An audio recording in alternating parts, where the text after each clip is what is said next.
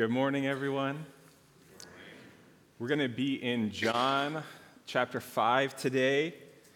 Actually, it was really wonderful. Sean almost intuitively gave a definition that I want to expand on this morning, which is just draw out a little distinction as we are in a season in the Christian calendar known as Eastertide, which is the 50 days after Easter. And in this time, what we're really trying to do is understand the joy that comes from this wonderful good news that Jesus has risen and is now made it possible for us to know his joy and his power. And so to understand what joy is, we need to understand a distinction that I think our culture doesn't make very well, which is what's the distinction between joy and fun, right? And fun could be having a good cup of coffee with a good friend. Fun could be going to the movies or playing a game that we enjoy, all good stuff. But the thing about fun is that it needs to be repeated, right? And we can't really repeat it in the same way to make ourselves have the same kind of fun that we had. And so there's this way in which happiness and fun isn't as sustainable as Christian joy. And so maybe a story I could bring to you about joy from my life today is that my great Aunt Nini is here with us, and she's here because my cousin got married in the area. And so you could think, she just told me a story that even though she's getting a little bit up there in age, that yesterday as my cousin was getting married, that everybody in the family got her out on the dance floor. And she's out there dancing with everybody. And she said she's paying for it today or last night. But, you know, what makes us think that happiness isn't the right word for a moment like that? It's because it's accumulation of a lot of hard work. You know, being a great aunt, taking care of a lot of kids. And then watching those kids have kids, taking care of them.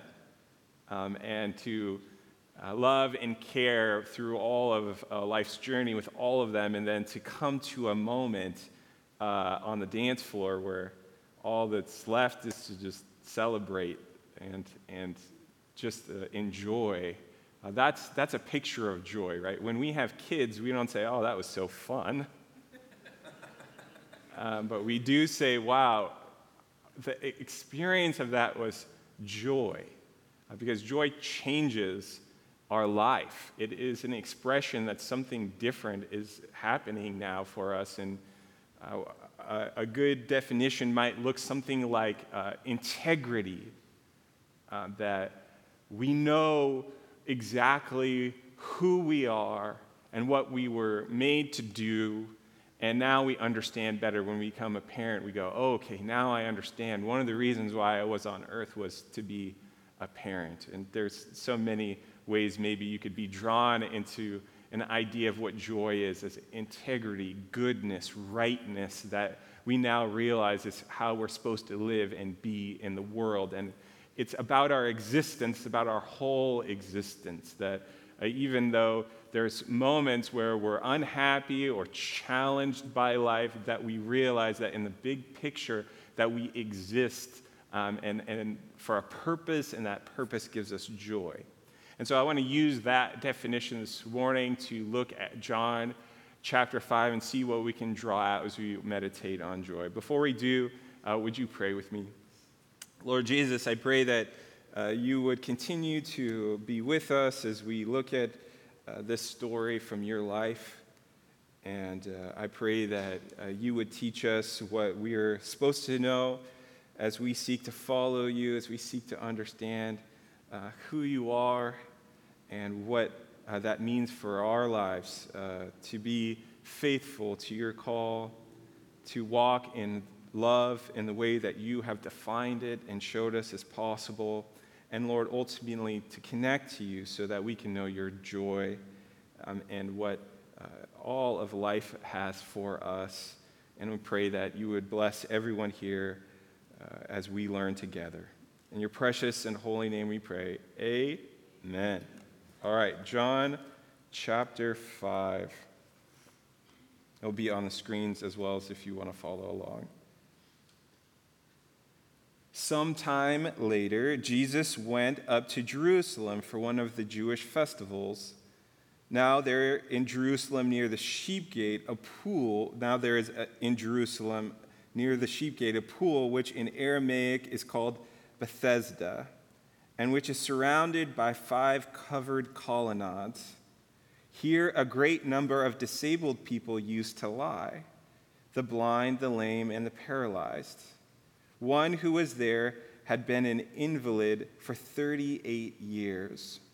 When Jesus saw him lying there and learned that he had been in this condition for a long time, he asked him, "Do you want to get well?" "Sir," the invalid replied, "I have no one to help me into the pool when the water is stirred. While I am trying to get in, someone else goes down ahead of me." Then Jesus said to him, "Get up, pick up your mat, and walk." At once the man was cured. He picked up his mat and walked. The day on which this took place was a Sabbath, and so the Jewish leaders said to the man who had been healed, "It is the Sabbath. The law forbids you to carry your mat." But he replied, "The man who made me well said to me, 'Pick up your mat and walk.'" So they asked him, "Who is this fellow who told you to pick it up and walk?" The man who was healed had no idea who it was, for Jesus had slipped away into the crowd that was there. Later, Jesus found him at the temple and said to him, "See, you are well again. Stop sinning, or something worse may happen to you." The man went away and told the Jewish leaders that it was Jesus who had made him well. So because Jesus was doing these things on the Sabbath, the Jewish leaders began to persecute him. In his defense, Jesus said to them, "My Father is always at his work to this very day, and I too am working." For this reason, they tried all the more to kill him. Not only was he breaking the Sabbath, but he was even calling God his own Father, making himself equal with God. One of the questions that I want us to look at this morning is, what was it that animated Jesus? What was in Jesus' heart as he healed this man at the pool of Bethesda? You know, when we think about miracles, if I asked the everyday person on the street, why we would talk about miracles at the church, I wonder if they would answer a question like, why did Jesus do something like this, by saying, well, it was probably because he wanted to demonstrate he was powerful, demonstrate that he had a godlike ability. Or maybe cynically, we might even answer and say, well, it was because he needed followers, he needed sweat equity, he needed people to come along and do what he wanted them to do. But it's interesting because in the story we see no details close to that, right? As he heals this man, as he finds this man who has been by this pool for 38 years, hoping that he would get healed, he doesn't even tell him his name. He's not looking for any kind of credit as he encounters this man. And the details of the story have us asking deeper questions about what was Jesus exactly up to. And I believe that if we're willing to take a look at the way in which Jesus acts in this story and the pattern of the way that Jesus acts many times as he encounters people that we learn about in the gospel stories, that there's much for us to learn about what it means to be doing the work that Jesus would have us and desire for us to do. That is the reason why I have entitled this sermon, Joy Assignments. You see, Jesus has this habit, as in this story we discover. He enters Jerusalem, and there he finds a pool. At this pool was known that both Jews and Gentiles together would go to seek healing.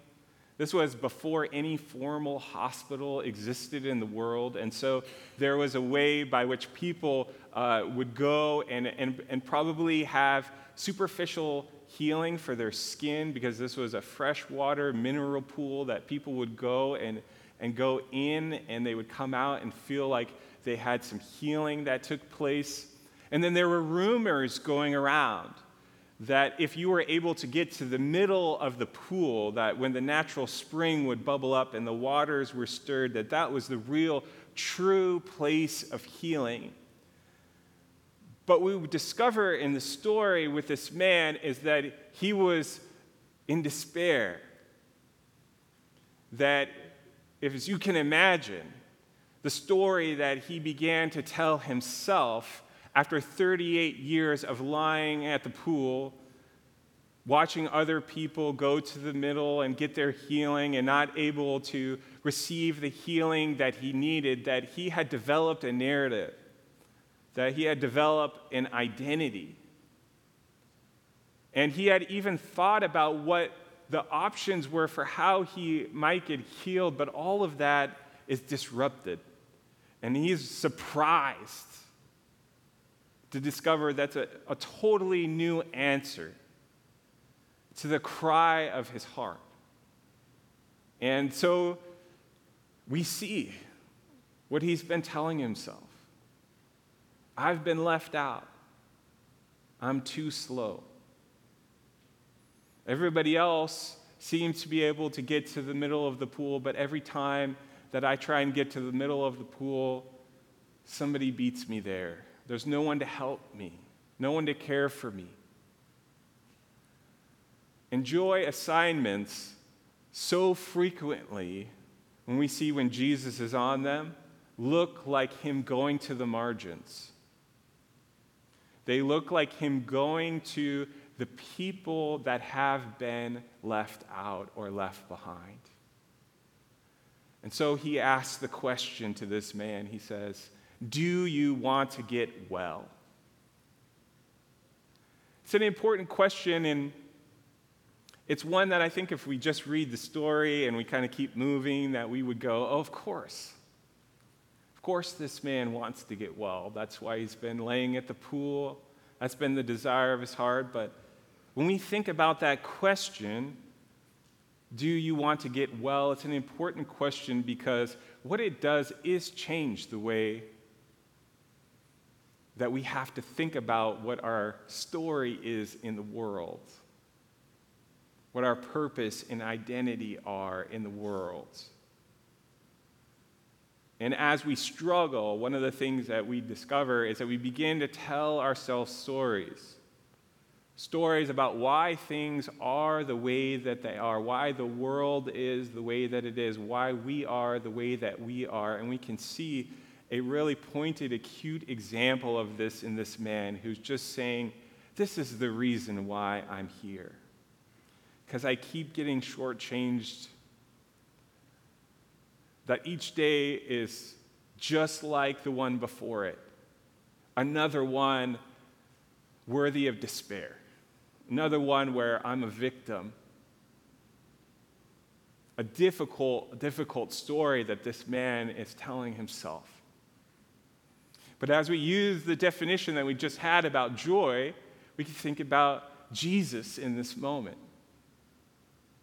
What's motivating him to ask the question is that he is there as a person of joy, a representative of heaven.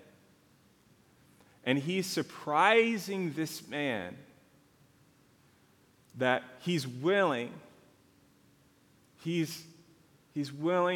to be the one.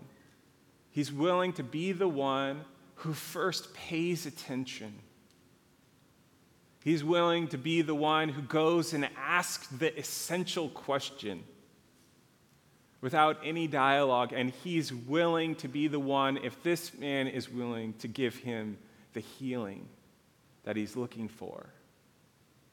And it doesn't have to do with getting to the center of the pool. In this story, we see that Jesus just says, get up, take your mat and go.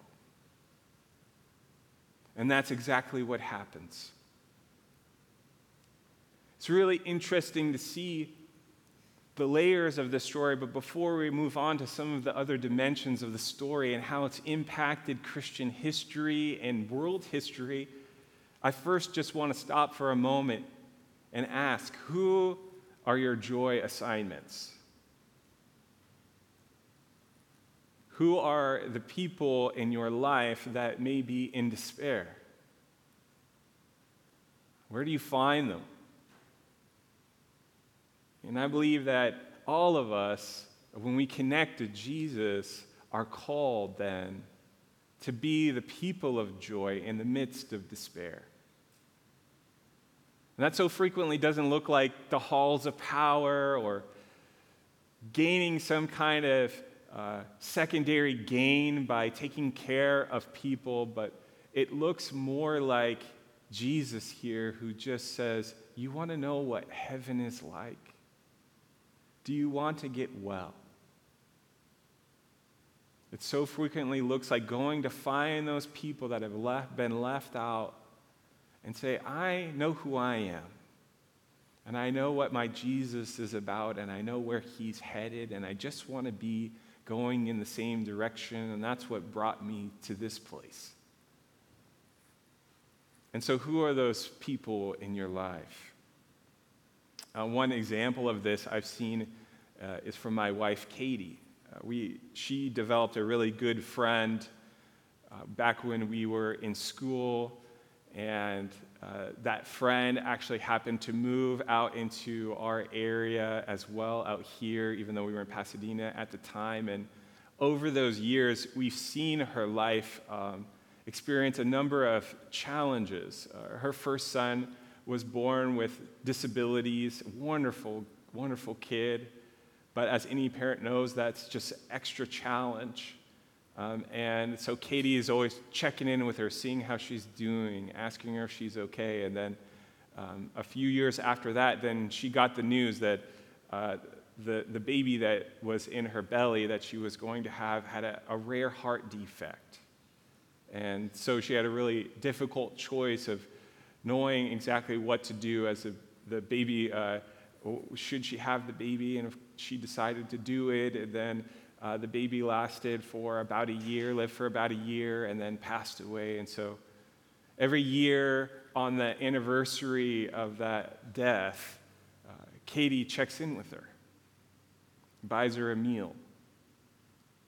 Because as the years go on, there's a way by which, what seems so acute at the moment and everybody's around you to support you over the years, that grief's still there for her and her friend, but maybe not so many people are there to check in. That's a joy assignment. Doesn't look like, easy answers or perfection. It just looks like an individual person that that is hurting, that maybe everybody else has kind of forgot about their hurt because we all have our hurts, but you just checking in and saying, hey, how are you doing? This looks like everyday, ordinary stuff with a little more intention, with the intention of Jesus. So who's that person for you? And then we can unpack a little bit here, because I think it's important to talk about how this story works in the way that John is trying to tell the good news of the gospel. He shows us that actually, there are 7 signs in the gospel. There are 7 stories that are pointing to some bigger significance. Signs are there not to be the end-all, be-all, but signs are there to point us to something greater. And we see that in this story. There are 7 of them. The first is when he changes water into wine. The second is when he heals the royal official's son. The third is when he heals the paralytic, the story we have this morning. The fourth is the feeding of the 5,000. The fifth is walking on water. The sixth is healing a man born blind. And the seventh is when he raises Lazarus from the dead. And these are all signs in the gospel. And these signs are pointing to a significance we see in the tension that Jesus has with the Pharisees after he does this miracle, because the only reason, actually, the purpose of who Jesus is and his bigger mission and why this becomes a sign is because he's in trouble. Because he brought joy, he's on joy assignment, it actually got him in all kinds of trouble. That if he wouldn't have healed this man, if he wouldn't have shown this man love and compassion, that he wouldn't have had to endure. And so joy doesn't look like, oh, well, keeping everybody happy all the time so much as it is caring for those who need it most, and sometimes that gets you into a little bit of trouble. And so Jesus is in this situation where he's unknown at first, but the Pharisees see this man who's just picked up his mat and has moved it to somewhere else, and in this culture that meant moving, like moving your home. This was this man's home. And so he had picked it up on the Sabbath, and he was moving it to somewhere else because he was no longer sick. He was well, and so he needed to be somewhere else. And while he's doing that, the Pharisees pointed out and say, oh, he's breaking the law. And they question him about why he's breaking the law. And he says, because the man who healed me told me to do it. And then it's interesting, right? They have this encounter again in the story. And then Jesus talks to this man again, and he reveals a deeper truth. He teaches him that he's not just there to heal his body, but also that he cares about his eternal soul.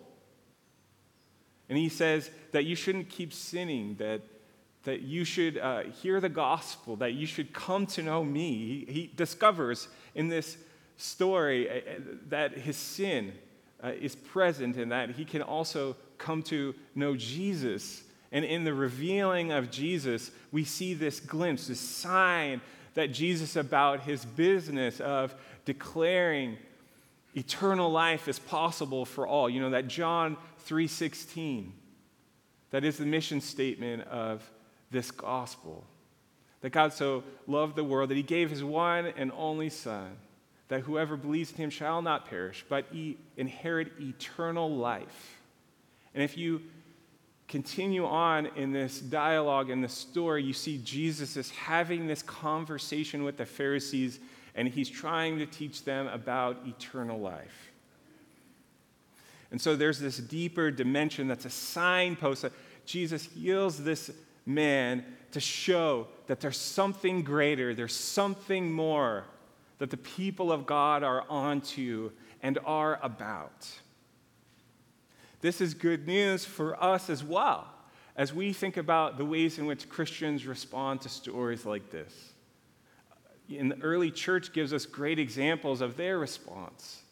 You know, of course, one of the teachings that the early church would bring forward in light of a story like this is that they would pray for those who are sick, pray for their healing. We do that at this church, that anybody who is sick and in need of prayer, there is so many people at this church that are dedicated to being in prayer for the people that have fallen ill and care for the people that have fallen ill in this church. And we lay hands and we pray for healing. And then we also discover that there's a huge historical meaning out of a story like this and others in the gospel. And that is, like I mentioned, that there were no even hospitals in Jesus' time, but because people discovered that what Jesus cared about was people that were sick, that hospitals were created. And the followers of Jesus set their gifting and their time and their intelligence to create hospitals and organize places of compassion. Things that we benefit from today that we don't even realize where they came from. That brings so much goodness into our lives without us even really having to participate, unless we're doctors or nurses. And I can say that one of my friends that I do life with is an ER doctor, and every year we visit the big questions of our life, and of course our calling and vocation comes into play, and he always has the best stories. Because if you're an ER doctor, you encounter some of the craziest things that life could ever bring. And you do it each and every day. And he tells us the great struggles that he experiences on all sides as he makes incredibly difficult decisions to care for people in desperate situations. But every year, he finishes his conversation by saying, but I still believe that I am in the place that God wants me to be. Because we keep trying to tell him, you should just become one of those family doctors. You know, your life's so much easier over there. And he keeps saying, no. This is where God made me to be. This is the place I know I'm supposed to be. That is the source of joy, as he is a person of healing each and every day for them. And so we can ask again, do you want to get well? And just let that question hang in the air. We can say, okay, what are the ways in which Jesus could ask me this question? Do you want to get well? And how my heart responds to those questions, understanding that there's all kinds of coping mechanisms, all kinds of things that can get in the way of us actually wanting to change the way we think and the way we live and what it would take to be well and to actually live into a new story that God would want to bring out in us. So we see on the individual level joy assignments, we see the cumulative effect of Christians together working in joy to address the world's greatest needs and issues. And then finally, I just want to get to this last part of the story where Jesus is talking about what is really going on for him when he's dealing with the Pharisees and their questioning of him. And we see it in verse 17. John even gives us his purpose. He says, in his defense, Jesus said to them, my Father is always at his work to this very day, and I too am working. Now, when we read that, we just say, okay, Jesus is about his Father's work. But if we realize that breaking the Sabbath was treason, then we see here that Jesus' words have really strong significance. This is a conflict. Jesus is saying, I'm doing this work because this is what God is doing. God is working on the Sabbath, and I'm doing what God has shown for me to do. And there's a revealing in all of this that has to do with that significant thing that all of this is pointing to. See, Jesus is saying, I'm now on Easter time.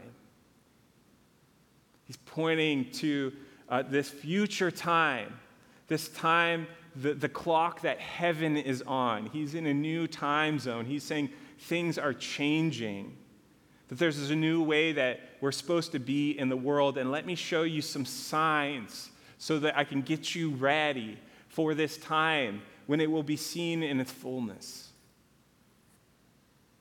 The theologian Jürgen Moltmann has this great little teaching on the difference between anxiety and hope. He says that anxiety is anticipated terror, meaning that if we live in an age of anxiety, which many have said is the age we live in, then there's a way by which what that means is that we're projecting terror, that what is in our future is not good. These are signs and symbols of despair. Something similar to the narrative that this man must have had. But Moltmann says that hope is the exact opposite, that hope is anticipated joy. You see, if we walk into a situation that seems desperate or difficult, but we know who we are and we know we're connected to Jesus, then we're anticipating something else. We're not anticipating that this story would end in terror. We're anticipating that the story would end in joy. That all of the hard work, all of the ways we apply ourselves, all of the sacrifice that we give, all the prayer for the ones that we love, that the end product of that would be a way to have joy. I see this so frequently at memorials as I talk to spouses who have cared for their loved one until they've passed away. Now, nobody ever has told me that that was a source of happiness for them. But those who have done it well, those who have given themselves to love and sacrifice and care for the one they love, at the end, they still know joy. And they can praise and thank God for that joy. These are the things that we give ourselves to here as we seek to follow Jesus. So let me ask you one last time, who is your joy assignment? And let me pray for you that you would know how to bring joy into the places of despair so that you can know what Jesus is all about and how you can be with him wherever you are. Let us pray together. Lord Jesus, give us joy assignments. Give us ways by which we can extend your compassion, Lord, and out of that, would it produce hope in us? Hope, the hope of heaven, that we can trust and know that even though things get dark and death leads us to despair, that we are a people of resurrection, and we are a people that seek to bring signs of you, the living God, wherever we may be. And so help us to do this work. Encourage us, remind us when we are lost and have forgotten. And Lord, just be with us. Give us your presence. And we thank you, Lord, for the gift of your word and the ways in which you have reminded us of this truth. In your precious and holy name we pray, Lord Jesus. Amen.